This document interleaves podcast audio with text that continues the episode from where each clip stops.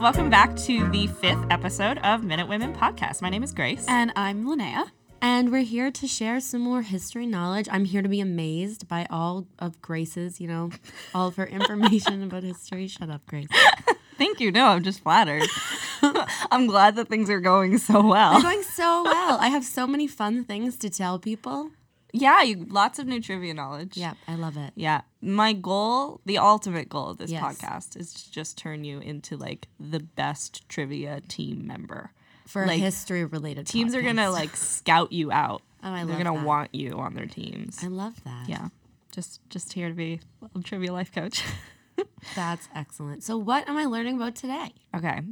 So Hold on. Okay, I'm ready. you shake it out, shake it out, loosey goosey.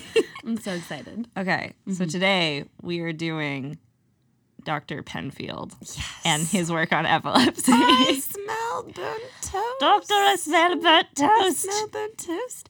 Which I think that one's definitely one of the more iconic lines. Oh, like yes. if you had to boil a minute down to just one line, Yeah. I think that one might be top.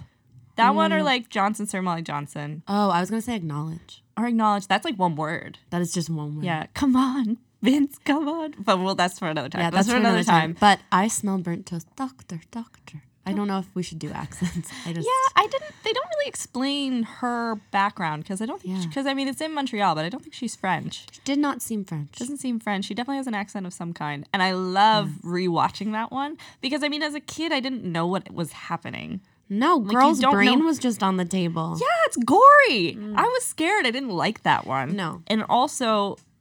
So that it like it's kind of split between like half of the time you're in like the surgery gallery Mm-hmm. watching like the surgery take place, and she's like awake, which is a real thing. Like yeah. that's actually how the Still surgery gets real done. today. Yeah. It's like horrifying. Anyways, but uh, the front half is her having a seizure in her home, and she's like, "Did did someone burn some toast? Do you do you smell something burning?" And her husband doesn't care. He's just sitting reading a newspaper. He's like, ah, "I didn't put anything in the toaster." Like. But it seems like that's clearly her symptom for seizures. So you think her husband would be like more aware yeah. for that Instead particular just- trigger Instead of just, you know, reading the paper. instead of just reading the paper in Yeah. the evening. I forgot Who about reads the that. newspaper in the evening? Yeah, I I forgot have a lot of about that. questions. That is the that is the like beginning thing. She just like falls down in their home, and he Yeah. just doesn't care. And the videography is very like, da, da, like she like slowly Oh, falls yeah. to the Class- ground. and early like- '90s, early '90s videography. I love Yeah, that. yeah, and yeah, and he like runs to her. He's like, "You didn't care two seconds ago." no, that well, yeah, okay. So, so this this episode is about uh, I I all the time I was writing this, I kept calling him Wilder, and then I was like, no, it's Wilder. Like that's an actual name. Wilder That's is real. not a name. um, so Wilder Penfield, and so. I don't know about you. I didn't know anything about epilepsy going into this. Like, I know epilepsy causes seizures. Yeah. But like, I really didn't know anything about it. So I did some background history on the treatment of epilepsy. Okay. So we're gonna go through because I think that'll help us appreciate really how far we've come Okay, so yeah, in terms of treatment. So I know a bit about epilepsy these days. Um, like I've worked in programs with like kids a lot, and Oh, okay. especially kids um, and adults with mental and physical like cognitive disabilities and Okay. such. So like I, I know a little bit about epilepsy. yeah. Um, yeah, but I don't know a lot about the history of epilepsy. yeah. So like, Yeah, so I'd love to learn more. so yeah, like, just hop on the epilepsy train. we're gonna learn all about it. I'm gonna learn today. You're gonna learn today. Okay, so according to the Epilepsy Foundation, epilepsy is a chronic neurological disorder, the hallmark of which is recurrent unprovoked seizures. Epilepsy is a spectrum condition with a wide range of seizure types and control varying from person to person. So that's the thing like I didn't know. Like I thought I didn't think it was something like cancer where like, you know, like you can't just cure cancer cuz like breast cancer is different from like I don't know, like lung cancer. Yeah. So you can't treat them the same way. Didn't realize epilepsy was in the similar like realm of things. Um, it can often cause or is connected to other disorders or conditions. Epilepsy is the fourth most common neurological disorder in the world. Although the symptoms of a seizure may affect any part of the body, the electrical events that produce the symptoms always occur in the brain. The seizures in epilepsy may be related to a brain injury or a family tendency, but often the cause is completely unknown. Now, yeah, so like so I feel like to fully appreciate how we get from point A to point B, we're gonna we're gonna go down memory lane all the way back to uh, prehistory. Yeah. Do you uh, do you remember those concerned children's advertising commercials that were on? There was like the TV that was like, "I'm just a TV," and you gotta Oh, get yeah, outside. yeah, yeah, yeah. There was one that they did about. That could be like a spin-off thing. I know, but there yeah, future Spin-off future ideas. podcast. Don't take our ideas. Trademark. Um, there was one that they did about a kid having a seizure who was epileptic. Um, and they were like, and it was all the wrong things to do and all the right things. So the one kid was like, "Oh yeah, put this spoon in his mouth," and the girl's like, "No, don't do that." Like he could like bite down on it because there used to be like stuff about like you could bite your, Bite your tongue, tongue off. out, so right. it's like so it was teaching kids how to um like treat and help a kid like on the playground if they had an epileptic epileptic seizure. Interesting. Um, yeah. Which is interesting. I feel like that's kind of like something that TV thinks is going to be a big part of your life, and it just like Right. I've never seen someone have a seizure. Okay. I know I know a few people with epilepsy, yeah. but I guess they just treat it effectively enough that I've never Yeah. seen them have a seizure. I've seen I've seen two people have seizures. okay. A kid. I guess you work with people that. Well, I saw a kid in the pool during swimming lessons who we didn't know had seizures. bad time Um, to have a seizure.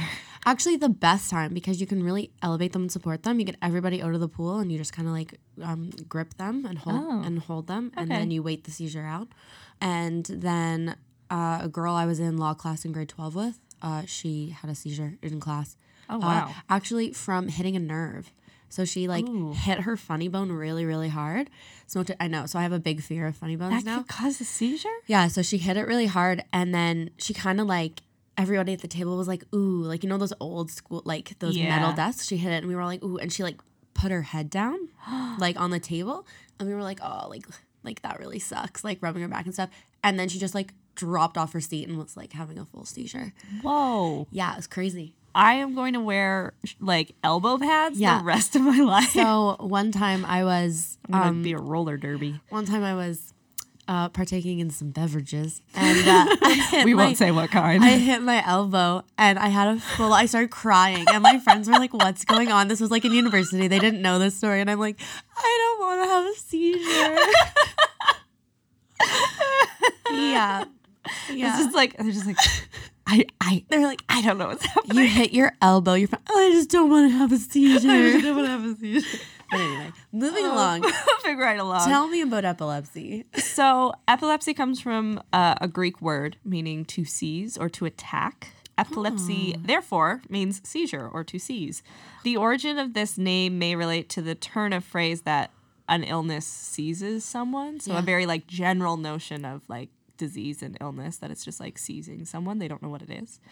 Or it may go back even further to the notion that an illness was the result of gods or demons seizing someone and attacking them with magic, as documented in ancient Babylonian medicine. Oh, Babylonian medicine. Uh, they've always been there. As I was going through this, I was like, so we're going to get to a point that's like Hammurabi's code. And I was like, Harambe's code. I was like, no. the internet has destroyed my brain. It is probable that epilepsy affected prehistoric man, with some of the possible cures documented in ancient human remains. It is possible it would have been treated with something called trepanning or trephining, a surgical intervention where a hole is drilled, incised, or scraped into the skull using simple surgical tools. So that's found in a lot of like human skull remains, which is great. Yeesh. Yeah. Uh, the earliest uh, written account of epilepsy, however, comes from the Ac- Akkadian people, but it's not Akkadian like uh, here. It's A K K A D I A N. So it might be Akkadian or something. I may not be pronouncing it correctly. So the author of the document described a patient with symptoms resembling epile- epilepsy. So he says his neck turns to the left, his hands and feet are tense, and his eyes wide open, and his mouth froth froth is flowing without his having any consciousness. What a tongue twister. What a Froth is flowing. Froth is flowing. The exorciser diagnosed the condition as something called antasubu, probably saying that wrong, which translates to the hand of sin, Oh. brought about by the god of the moon. So this is something interesting. So the, the lunar side of epileptic treatment, so some kind of connection between epilepsy and the moon, would remain part of the medical world well into the medieval period. Epilepsy is also mentioned in one of the oldest Babylonian me- uh, medical texts, the Sakikku. It's also mentioned in Hammurabi's Code, which it's mentioned as if you sell a slave and they have epilepsy, that is a valid reason to return them. Huh. Great. And uh, the Charaka Samhita Sutra, which is a 6th century uh, BC Indian medical guide. Okay. So epilepsy's been around for a long time. Yeah. All over the world. All over the world, it's everywhere. the following, uh, so the following comes from an im- article titled "The Hallmarks in History of Epilepsy: Epilepsy in Antiquity." Within ancient Greek medicine, it was also believed that epilepsy was a disease of divine origin. In his work Lithica, Greek philosopher Orpheus described the vengeance of Mene, goddess of the moon, on those with epilepsy. To prove them sufferers from the sacred ill, for quickly will they bend and forwards tilt, as earth it draws them smear by froth. Always froth. This sounds like From this their sounds own like mouths. witches talk. It, I this is know. like double double toil and trouble. It's a little Macbeth. Which I mean, this would obviously be in ancient Greek, so it's someone translating it to English, and they're like, "We're gonna go like, Yeah. we're gonna go ooky spooky with Yeah. this one." Um, hither and thither will they turn, Oh no. and wallow on the ground. For filled with anger towards them, she laughs to see their woe. Mene, This is- the horrid and swift. this is not real. That's medicine. Two thousand years ago. Oh boy. So epilepsy. was- Homer's just like Homer just recites this like, you know, he's not onto the Odyssey yet. yeah. He's just in the park. yeah, yeah, in the parking lot. um, epilepsy was considered divine punishment for sinners. So, Whoa. so Artemis, they called her Artemide in this article, but I always knew her as Artemis. Yeah. Is Apollo's sister and the goddess of hunting and virginity, and is also a lunar goddess. Her vengeance against young women, particularly after childbirth, was epilepsy and sudden death, particularly of uh, young women, especially. So, according to Hippocrates, women who are suffering from epilepsy should cure it by bringing offering, like offerings to Artemis. Generally, however, epilepsy could be attributed to a great many gods. Depending on the type of seizures, the Greeks would diagnose this as punishment from a different god. For example, as if the symptoms if the symptoms included teeth gnashing or convulsions on the right side, then epilepsy was attributed to Cybele. However, Poseidon was to blame if the patient screamed like a horse. Whoa. So, what I think most people know about Greek medicine is the division of health into four humors. Yeah. So, that's something that like exists for a really long time in like Western medicine. Yeah. Epilepsy was considered a disease of genius because Aristotle stated epileptics have black bile in excess as have geniuses who are prone to become melancholic by black bile. So it's a black bile disease of the four humors. Oh, the Greeks. Oh, the Greeks. It's all it's all about- Greek to me. It all comes down to four liquids in your body, black bile being one of them. Oh my. If only life were so simple. only it was that easy. Only it that easy for a girl in the modern world. So during the Roman period, the proceedings of the Senate were interrupted or postponed whenever a senator was struck by epilepsy during a session because epilepsy was considered a bad sign from the gods. For that reason, the Romans called epilepsy morbus comitialis. Sure, because an epileptic attack tended to spoil the day of the comitia, so the assembly of the people. Right. So they just call it, it's like, Yeah. what a ruiner. it's like, like- no sympathy. I know people have epilepsy. I don't think of it being as like that many people have epilepsy that it's gonna affect like general meetings day to day. Like that sounds like a lot of people have epilepsy.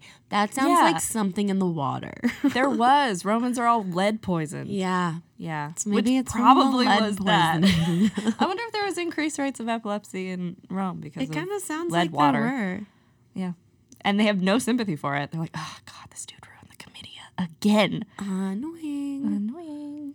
So self-centered.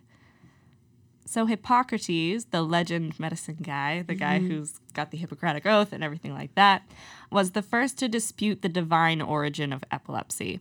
He was the first to attribute the disease to some kind of dysfunction in the brain. He Oh. also believed her- hereditary, like your birth line, played a big role in the disorder developing. Is that true? I think there is some some like sense that it can be passed on from person to person, Right. but I I don't know like what spectrum of epilepsy we're talking about in that way. Because I mean, it says earlier on, it's like usually nobody knows the origin. Like you can't predict when epilepsy is going to affect someone. Okay. Philosophers Plato and Aristotle also discussed epilepsy. So we have like all the top dogs of Greek philosophy talking about epilepsy now. Aristotle, for example, believed that when manifested early in youth, epilepsy led to a mental state resembling the stupor of extreme drunkenness. Hmm. In his treatise on sleep and waking, Aristotle compared epilepsy with sleep by stating sleep is similar to epilepsy, and in some way, sleep is epilepsy. No. Um, I d- when I see someone with epilepsy and they're having a seizure, I'm like, oh, it's just a nap. yeah. Well, you're just going to sleep. You must feel so relaxed right You're now. so tired. You're all clenched up and you seem really tense. You should just have a seizure. just He believed that food produces uh, evaporations in the veins, which initially rises upward and then descends again. So he believes that there's some kind of vapors in your blood, and that's what's causing the seizure. Like, we can't be right all the time. Yeah. You know, Aristotle got so much right. Let's just remember, dude's dead. So The dude's. R.I.P. Aristotle. Good try on seizures. as is often the case with men and women. yes, Everybody's dead. everybody's dead now. However, because Aristotle and his work were so revered, especially by the Catholic Church, his theories about evaporation. Back to the Catholics. they always come back. they're the root cause of all evil in this world. Don't tell my mom that. but, I mean, Sorry, Catherine. don't tell my church that. I'm probably gonna have to go to church this weekend when I go home. Repent your sins, I mean, I go to church every weekend. Mom. So, because he's so revered by the Catholic Church, his theories about evaporation would remain mainstream for centuries. Therapeutic procedures for epilepsy during this period were characterized by uniformity and are based mainly on diet instructions. So, if you have epilepsy, they're going to treat it through, like, you should eat this instead of this. Okay. So, special diets included lamb, young male goats, I thought it was just young Pigs. males. I thought you were just gonna end there. the Greeks, and dogs. Um, However, because it's the past, some of the remedies were more dubious, like shaving heads, rubbing vinegar poultices on your head, and holding your breath. Oh, you you you think you're gonna have a seizure? Quick, hold your breath. Just, just hold your breath. Just, just, just. but it gets worse, as always. It gets worse.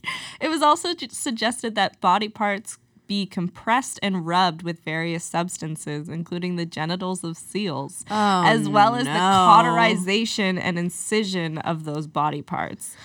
Bleeding. whoa, whoa, whoa, whoa, whoa, whoa. So they're gonna rub you with weird stuff, and then they're gonna like bleed you out and cauterize it. Thumbs up. Bleed. Seal genitals?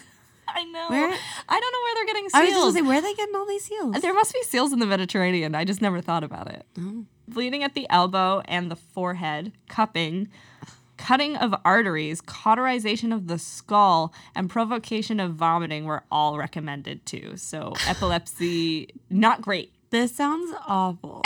Those are all the things I don't want done to my body. It's gonna get worse. During the Middle Ages, little was added to the physiological understanding of epilepsy in the West. Philosophy valued the theories of the ancient Greeks and Romans over exploring new theories, so many of the practices were based on the same theories of the four humors and vapors.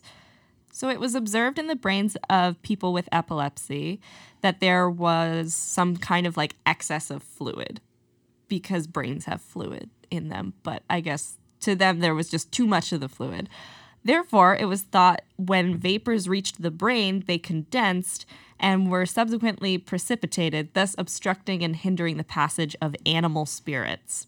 Why animal spirits? I could not find out. Okay. But apparently, animal spirits, they gotta get out, they gotta run around. And these vapors don't let them do that. Okay. And then you have a seizure. Okay. So physicians did start to branch out from philosophies of like humors and vapors. There was some belief that there was something physiologically wrong with the brain, so they're compressing ding, it in a weird way. that there might be fractures in the skull Okay. um, that accompany that were co- accompanied by severe pain. Yeah. Um, but because it's the past, doctors also needed to blame women for epilepsy. Most Of course. most physicians knew that epilepsy was potentially hereditary, but without an understanding of genetics, it was not sure why there was a connection between parentage and epilepsy. Therefore, they assumed it had to do something with how the child was conceived. of course. So, if a child was conceived during menstruation, then that's why the child had epilepsy. I just You know, you like, it's like two step forwards, one step one back. step back. There were some like improvements made during the Renaissance, uh, particularly in connecting seizures to other disorders, particularly syphilis, which was rampant during the Renaissance. But it was still believed that theories about the four humors were the prevailing reasons why epilepsy was some kind of imbalance in Right. your four humors was the reason that epilepsy was taking place. However, they did start to isolate the disease taking place in the brain. That's more. good. Yeah, That's so a start. we're getting closer. It's been about 2,000 years, but we're getting there. We're getting, we're getting there. so by the time of the Enlightenment, you'd think epilepsy was a little bit better understood. This was the time when scientific method is really starting to come to the fore, but nope. Uh, the majority of physicians. you know why? It's all men. Yeah, that's that's our stance of the Men and Women podcast. The majority of physicians during the second half of the 17th century, and a great number of them in the first half of the 18th century, did not ex- exclude the infliction of epilepsy by devils and by witches. Oh dear. The influence of the moon upon epilepsy was now taken as an established fact until the end of the 17th century. The physical influence of celestial bodies upon the earth had been confirmed by Newtonian physics, especially by the law of gravity and the lunar explanation for the tides. Uh-huh. Even the more enlightened physicians, like Richard Mead, now saw a possibility for satisfactory explanation of the connection between the moon and epilepsy. Oh, Richard Mead. Letting himself go. He gave various examples of epileptic attacks occurring regularly at certain constellations of the moon. The moon, he thought, exerted its power above all the animal spirits. I don't know what these animal spirits are that they keep coming back to, but I- like, like it would totally make sense if they were like talking about werewolves, which sounds wild. this is Twilight. which sounds wild, but if you think about it, like think about every movie, book you've ever read that's involved a werewolf scene. That's They're true. kind of going through an epileptic seizure. That's a good point, actually. I hadn't thought of that. if you think and you think about it, like you lock the werewolf away so they can go through their little thing. so they can have their moment. Yeah, like poor Professor Lupin. Oh, yeah. Yeah, like Sad. sad. Yeah. Okay. It was also now claimed that the disease could be caused by masturbation. For more than half, yeah, we're, we're jumping in the deep end now. Uh, for more than a century and a half, masturbation figured as one of the main causes of epilepsy in medical literature. The superstition reached its climax, wink, when castration was proposed as a cure. No. However, by Oh the my 19th century, the field of medicine began to create our modern understanding of epilepsy that situated the root of the disease permanently in the brain. So we just had a bunch of like Munichs running around having You mean eunuchs? People from Munich running around. No. That's our, that sidebar, Minute Women listeners. I have a problem with some words that I eunuchs being one of them. You now have being one problems of with them. words. This whole episode is me lisping through the word epilepsy. That's okay. I for a very long time, I'll let you know a little secret. Oh my God. I thought that no, Grace knows this. Minute Women exclusive. I thought that I thought that Yosemite was like the park was pronounced. Yosemite. it's like Vegemite and Yosemite. but it makes sense. Look at the word. I think we should like pick one. So if you're gonna have Vegemite, it has to be Yosemite. If you're gonna have Yosemite, it has to be um, Vegemite. Oh, don't even get me started on the English language, man. Like Whole nother whole podcast. other podcast. All right, so continue. So during the 19th century, they began to determine different symptoms that were related to the place in the brain that was being affected. So they start like Good. zoning the brain. It was into this new understanding of epilepsy that Dr. Penfield studied during the early dun, dun, 20th dun, century. We have reached our hero. And I will say, cool dude. Is he? He- is he a hero? cool is he a worthy He's a badass. hero? He's a worthy hero. He's worthy of this Heritage Minute. Love that. Actually, I think they could have done something way cooler with it. oh, Like, excellent. I like this guy. So Wilder Penfield was born to Dr. Charles and Jean Penfield in Spokane, Washington in 1891. That is one thing. He's not Canadian. He's like born in the States. He does get Canadian citizenship later. good. We'll, we'll get into That's that, but not Canadian. Wilder had one sister and one brother. Spokane was largely a mining town. In the biography of Penfield named Something Hidden, Spokane was described as such.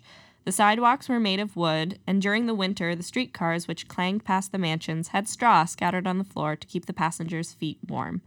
The more staid and respectable citizens, the minister, the leading bankers, the lawyers, and the practitioners of the more prestigious trades, coexisted peacefully with the prospectors, confidence men, gamblers, and prostitutes. oh, those prostitutes just sneaking their way in there. It was to the first group that Charles and Jean gravitated. So Charles and Jean are like they're in the good they're in good company. Not in gamblers Spokane. and prostitutes. They're they're you know they they coexist peacefully, That's good. but they are not among them. yeah. So the marriage was not a happy one. Charles was known to have affairs with other women who were often his patients and bought them expensive gifts. One time, the husband of one of his lovers, ugh, I hate that word so much, but you just got to use it, arrived at the house. He did not have any satisfactory answer for the exchange to Jean. So Jean is sees this go down and she's like, Why is this man yelling at you at our house? Jean once confessed to Wilder that the couple had not been happy since a trip they had taken to Coeur d'Alene Mountains, which had taken place a year before Wilder was born. like, we haven't been happy since you were born. It's your fault. Wilder once recalled stealing along our hall once to my mother's door and listening at the keyhole to her crying and speaking to herself. Despite this, Wilder remembered his childhood fondly and felt both of his parents were loving and caring, though perhaps his mother was more present in his life during this time. Sounds like a little bit of a mama's boy. oh, she, oh, it's gonna go down. Oh gosh. major, Okay. major mama's boy. I don't know if by choice. It- All right. Sorry, I get excited when I know things are going somewhere. I'm ready. I'm buckled in. The family was fond of the outdoors and would regularly camp, though Charles particularly loved it. Charles loved to hunt and would often abandon his patients at the hospital to go to the woods with local guides. There was no suggestion that the hunting trips were a way to avoid the more complicated issues troubling the marriage or were connected to the female patients and their husbands. But whatever the reason for his hunting trips, it meant he was less and less present in Wilder's life. In 1899, after 18 years of marriage, Jean decided to take the children back to Hudson, Wisconsin, where she had originally lived with her parents. Charles, Good for her. You go, Jean. she's packing up, she's, She's leaving. done. Charles saw them off to the train station, bringing Wilder a compass. So, when the family arrived in Wisconsin, it seems Jean's mission became to establish Wilder as a successful young man. She poured all her energy into making him a success, going as far as founding a small private school for boys that Wilder attended that was called Galahad School. Jean and Wilder eventually would live in the school full time. She sounds like an awesome lady. Yeah, she's got like one mission though. Oh, so okay. Jean's primary objective is to prepare Wilder Wilder to be the perfect candidate for the Rhodes Scholarship, which was a newly founded scholarship in ah. 1902. Still exists today. Still exists today. Mothers are still mothers are still pruning their young boys Pruning and preening to, to make sure. to win that Rhodes Scholar. He recalled his mother telling him the Rhodes Scholarship, which, which gave American and Commonwealth students the opportunity to study at Oxford University in England, uh, was just the thing for you. the Rhodes Scholarship demands not only superb academic performance, but all around aptitude. Jean had to become an all around scholar and athlete. The fact that my mind was really that of a plotter, Wilder recalled, and that my gangly body was slow and awkward would be, it seemed, no obstacle whatsoever.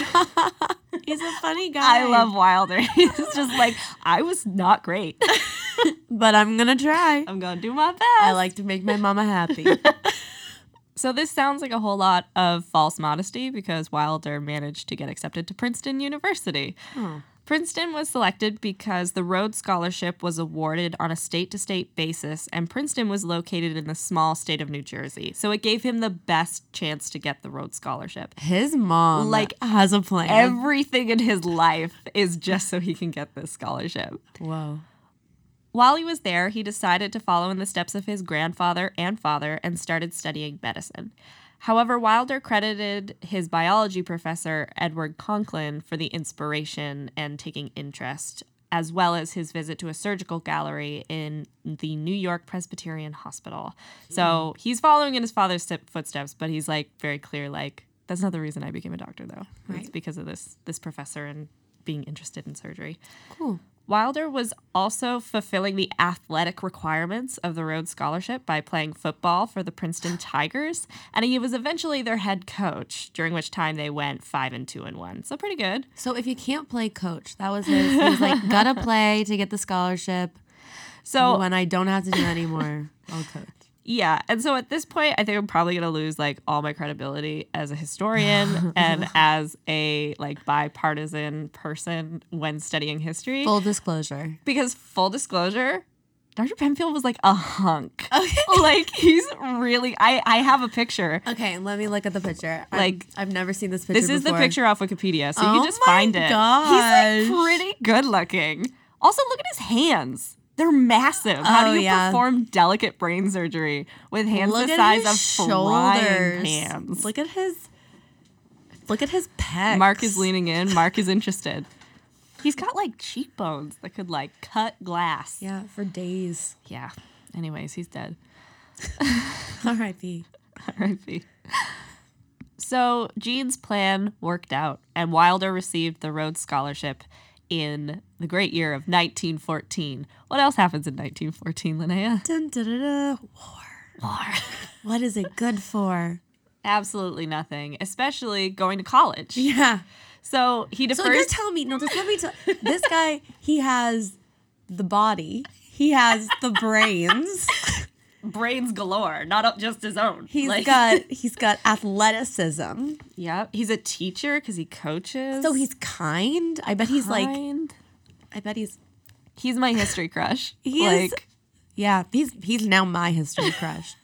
this this podcast is just so I can tell everybody how great and wonderful Dr. Penfield is. Wow.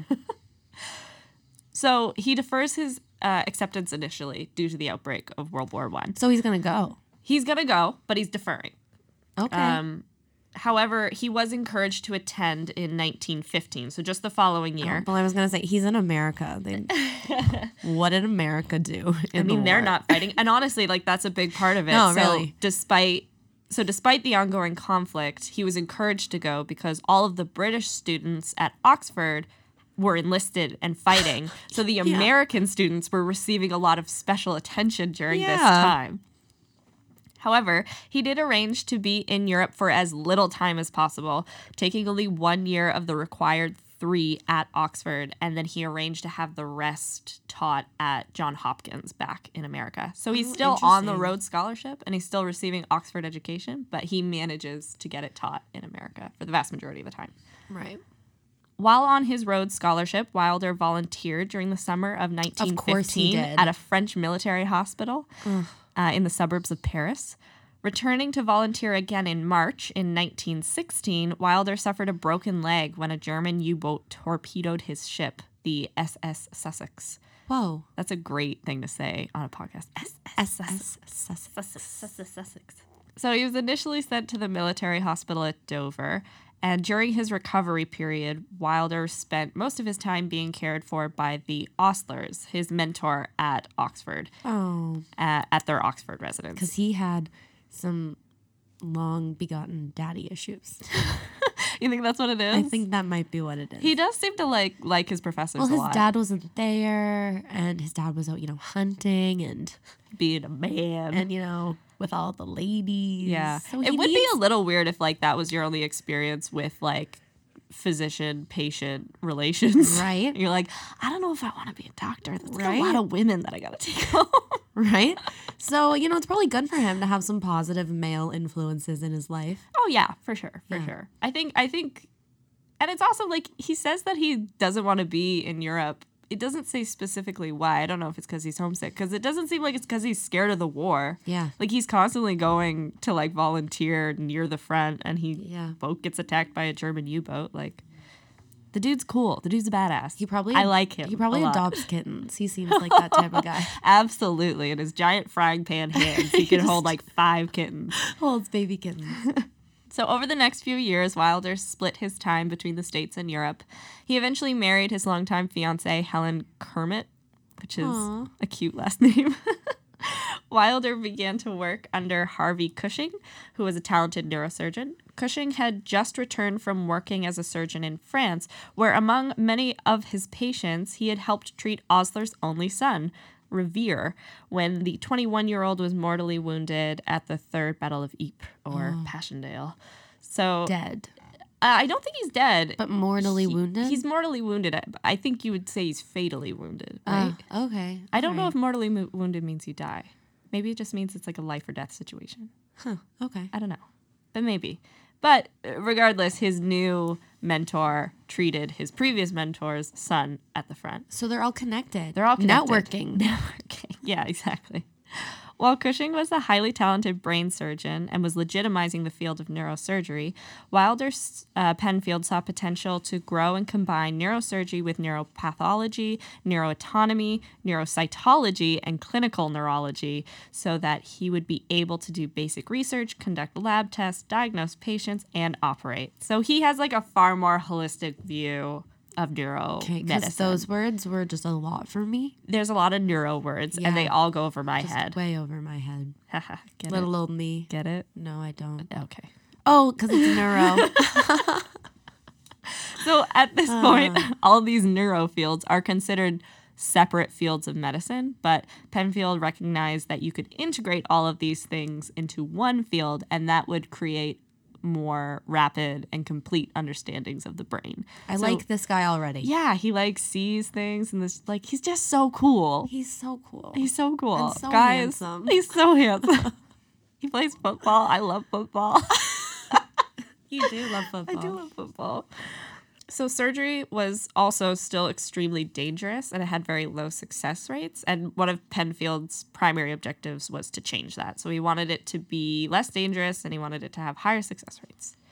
During his early career, Penfield attempted to discover the source of epileptic attacks, building upon work on soldiers from the First World War who had suffered head injuries, many of whom developed epilepsy. So there's kind of like a, a a spur of motivation to understand epilepsy at this time because you suddenly have a huge sect of society that has severe brain trauma. Right. And those people tend to get epilepsy Right. more frequently than other people. And instead of burrowing holes into their head and bloodletting, he's gonna- Castrating them, we're going to figure something else out. He's gonna try to figure something out. it's not. He's re- realized it's not like the woman's fault. So it uh, might not be the it woman's might fault. not- Maybe. I'm not fully Yeah. convinced yet, but you It know, might not we'll- always be the woman's fault. So, in the laboratory, Penfield found that he lacked the appropriate microscope slide staining techniques to see the tissue cells clearly. So, he can't actually analyze the brain tissue that he is sampling from these soldiers that have brain trauma. Right. So, to learn how to do that, he traveled to Spain and he acquired funding from the Rockefellers to establish the necessary labs back in New York. Like the Rockefellers. the Rockefellers. Like Rockettes Rockefellers. yeah, same people. Like dancing girls at Christmas. like so this is totally outside the spectrum of this podcast, but like hmm. someone should do just a podcast on the Rockefellers. It is insane how involved they are in almost everything taking place in the United States at this time. Money, man. Money. Money makes the world move. Money makes the world move. So he so the Rockefellers are like, yeah. So yeah, he's in with the Rockefellers and he's Love like, that. need some money so I could build a brain lab. And they're like, Hundo P, we got you. We got you, bud. In 1927, Penfield was invited by McGill Professor of Surgery and Surgical Chief at the Royal Victoria Hospital, Edward Archibald, to take over neurosurgery surgery at the RVH, which would also include an appointment at McGill. So in 1927, they're hmm. like scouting him out. Like they're like, Canada we want McGill? you. Yes, Canada Oh, McGill cool. University is like, we want you to not only be the chief of surgery at our hospital, but we want you to teach at McGill. Of course they do. Yeah, of course. Uh, Penfield accepted on a few conditions that would allow him to continue his research in Montreal. And before arriving in 1928, he took his family, which now included himself, his wife, and their four children, who are all under the age of 10, on a six month trip through Europe, which Wilder used to connect with doctors and continue his research. So he's like, before I come to Montreal, road trip, we're going through Europe, we're going to backpack through Europe. me, me and my small Me, children. the wife, and the babes. Yeah. That would have been like your mom and dad if they decided to take you and the siblings. Yeah. Would you have been all under 10 at one point? Uh, no. uh, no. So not like you guys. Not quite. Close though. My older brother would have been like 11 when my youngest brother was Oh, born. okay. So pretty close. pretty you, You're, close. you right. You right. they also would never have taken us on a six month trip That sounds Europe. wild. I think my parents would die. They'd just be like, "Oh God, what have we done?" what have we done? So once arriving in Montreal, Penfield recognized that the developments occurring in the field were happening at a pace that he alone could not manage. Therefore, to continue his research, he quickly proposed that the Montreal Neurological Institute be founded. And this would allow him to increase the number of people that he could employ. And in terms of creating successful treatments, they could be rolled out at a much quicker pace. Right. By 1933, Penfield had garnered the support from McGill, the RVH, and the Rockefellers to construct the institute. The MNI, so the Montreal Neurological Institute, promoted the holistic research of neurology, neurosurgery, neurocytology, and neurophysiology. the following year, Penfield became a Canadian citizen. Oh, yay. Yay. Penfield leveraged, yeah, we're, we're getting into the Canadian stuff. Love it. No, he's already in Montreal. He's already at McGill. and he's already in my heart. Yeah. Penfield leveraged the outbreak of World War II to launch research into causes of and potential remedies for pilot blackouts at high altitudes, seasickness, the safe transport of patients with head wounds at high altitudes, and this is all important research. I know he's like a good person. This isn't like, uh, do women on their periods cause epilepsy? This is like, have you guys considered yeah. Is like legitimate. it might be her fault? yeah. like this is like, oh yeah, let's not transport people at high altitude. This this man. I know, and he's just like, yeah, and he's like, there's a war happening. We should help these people. And now he's a Canadian. And now he's a Canadian. Gosh. He also used this time to research the effect of newly developed antibiotics on the brain, Oh. which is also good. important. In addition, Penfield undertook a report for the National Research Council on the surgical treatment of war wounds and studied how the Canadian Medical Corps dealt with head wounds, eventually writing a military man- manual on the subject in 1941. So his manual was like the main manual for the Canadian military during this time, t- dealing very with head injuries. So yeah, He is one smart cookie. smart cookie. Yeah.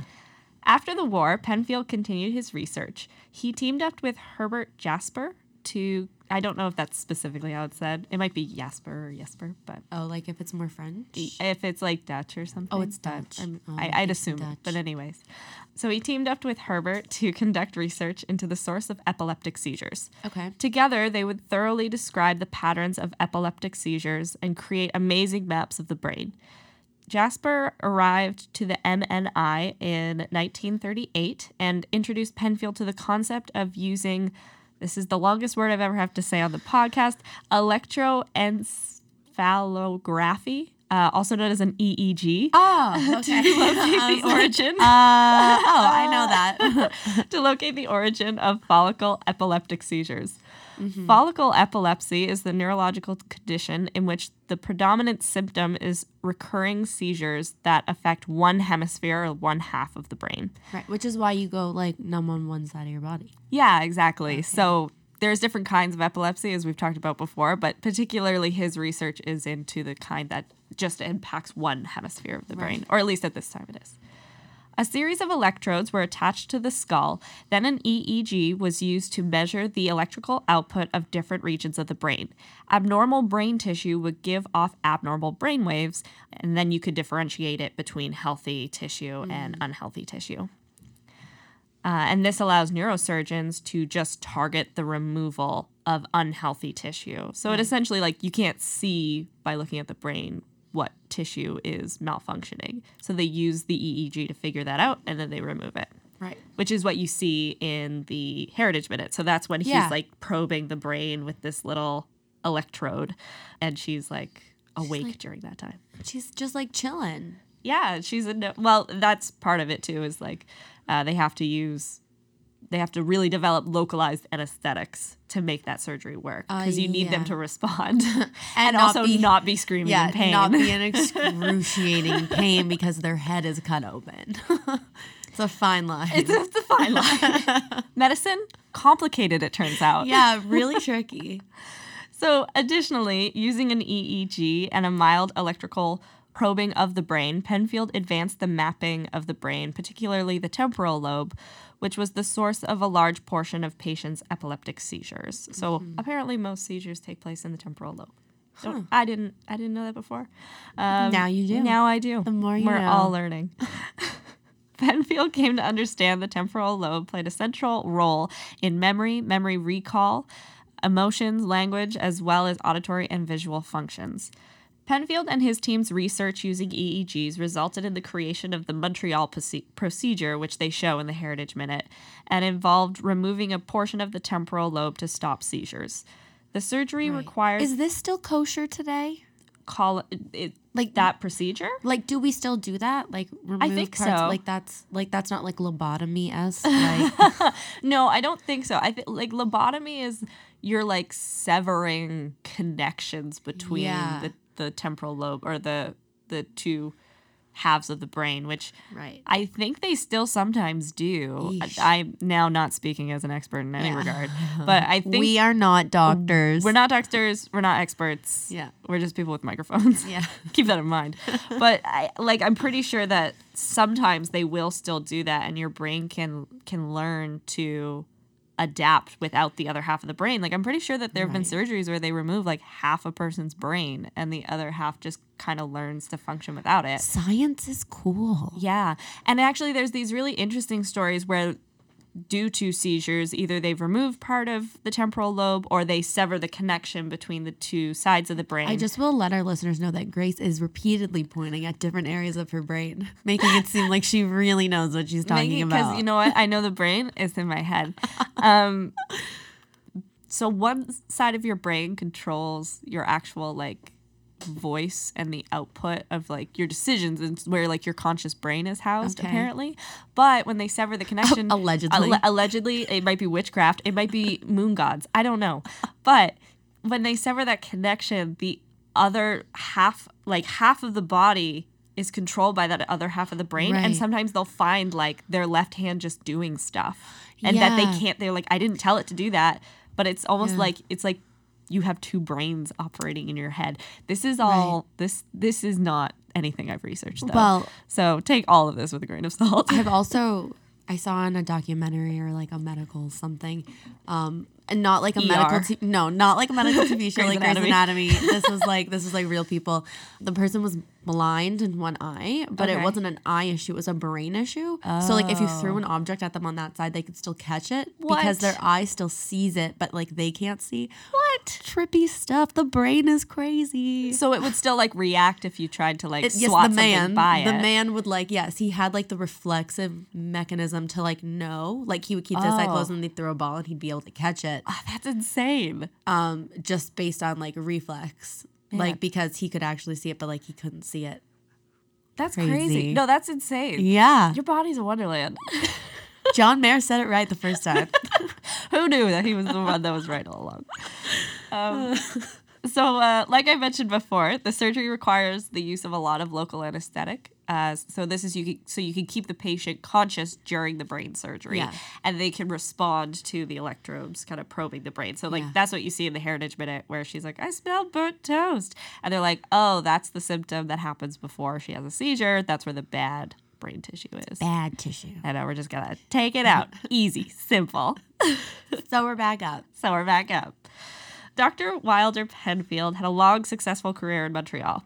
He performed brain surgery on his own sister, Ruth, who was suffering from brain cancer. And while he was unable to save her life, he did manage to prolong her life by several years, which is pretty cool. That's got to be a stressful surgery. Yeah, I don't think they let you do that anymore. No. Uh, also, though, I mean, like, I'm sure they just let him do whatever. Yeah. He's like, who's going to say no? Yeah. They liked him. they liked him a little bit. Uh, he also researched hallucinations, deja vu, and homunculi. And I believe that you can still, I don't know exactly what the homunculi is. I think it's just like different interpretations of the brain, but they still have them on Super cool. display at the London Museum of National History. Oh, or like- British Museum of I was gonna say National like History. England or like Ontario. yeah, London, London. Yeah. London in England. Sorry, Yeah. London, Ontario. um, he received the Honor of Canada, the Légion d'honneur, and was the only the second Canadian to ever receive Britain's Order of Merit, which is such a British is so award. it's like we're gonna give you the Order of Canada and then the Order of Merit. and you done it. and the queen takes a scepter and bats with it. she beats the pinata ferociously. Where did it go? Where did it go? Oh God! Yeah. God save the Queen. For my nap. oh, she's taking the royal nap. it's like a seizure, I've been told. Because sleep is like epilepsy. That's what we call a callback, ladies and gentlemen. so he re- Wilder retires in 1960, and he devoted the rest of his life to various enterprises. He spoke about the benefit of public education and providing bilingual curriculum, specifically how bilingual curriculum is beneficial for the brain. He got right into Canada. I know. He was like, two official languages done. Let me do some research. He's like, Spokane? We don't talk about Spokane. My dad said goodbye to me at a train station. He gave me a compass. And it- I don't even like the woods. it led me here to the north. to the north. to the north. He wrote his autobiography and also the history of the MIN, and it was entitled No Man Alone. And he also wrote pieces of fiction. So he wrote a book called The Torch, a story of Hippocrates, uh, which was described as a story of love, treachery, and the battle for truth in ancient Greece. Wow. I know. I like. He's a romance novelist. What can't this man I do? don't. I don't know. Like I genuinely think he's perfect. Oh, but he's dead. And unfortunately, he did not evade death. Uh, Wilder, Dr. Wilder Penfield, died in 1976 at the age of 85. Oh, that's like a good life good. for then. Yeah. For back in the day. We're gonna rate people's age of death. It's like that's pretty good. That's pretty good. That's pretty good for the 70s. He did he did well. Yeah. So that's the story of What year epilepsy did he die, did you say? in 1976. Oh, okay. Yeah. So that's the story of Dr. Wilder Penfield, and as well as just some some fun citational information about how epilepsy was treated for 2,000 years. Oh, that was a I Yeah. feel like I've, I feel like I really learned a lot in that one. Good. That's Yeah, that's It great. was a bit of a roller coaster of emotions too. it's like when are we gonna get to the minute? No, but Like- the background information was good. It made him sound, if anything, it made him sound a lot smarter, more wise. I just want Dr. Wilder Penfield's star to shine as bright as I possibly can. yeah, because this Heritage Minute was one that I always remembered as a kid, and I always remembered it being terrifying. yeah. Like I didn't like doctor shows as a kid. Like no, I, they're poking at a lady's brain. I know, and they're like, you know, it'd be great to air at 5 p.m. on the CBC. Open brain surgery for the children. for the children. They'll love it. they like, need to learn. there's really like, yeah, you can like put anything on TV as long as it's in a Heritage Minute. Yeah. As we've come to know. You gotta wonder what wound up on like the the the cutting room floor. Like what Right. got left out of these heritage Oof. minutes? Well, that's what we're here for. More murder. More Murder.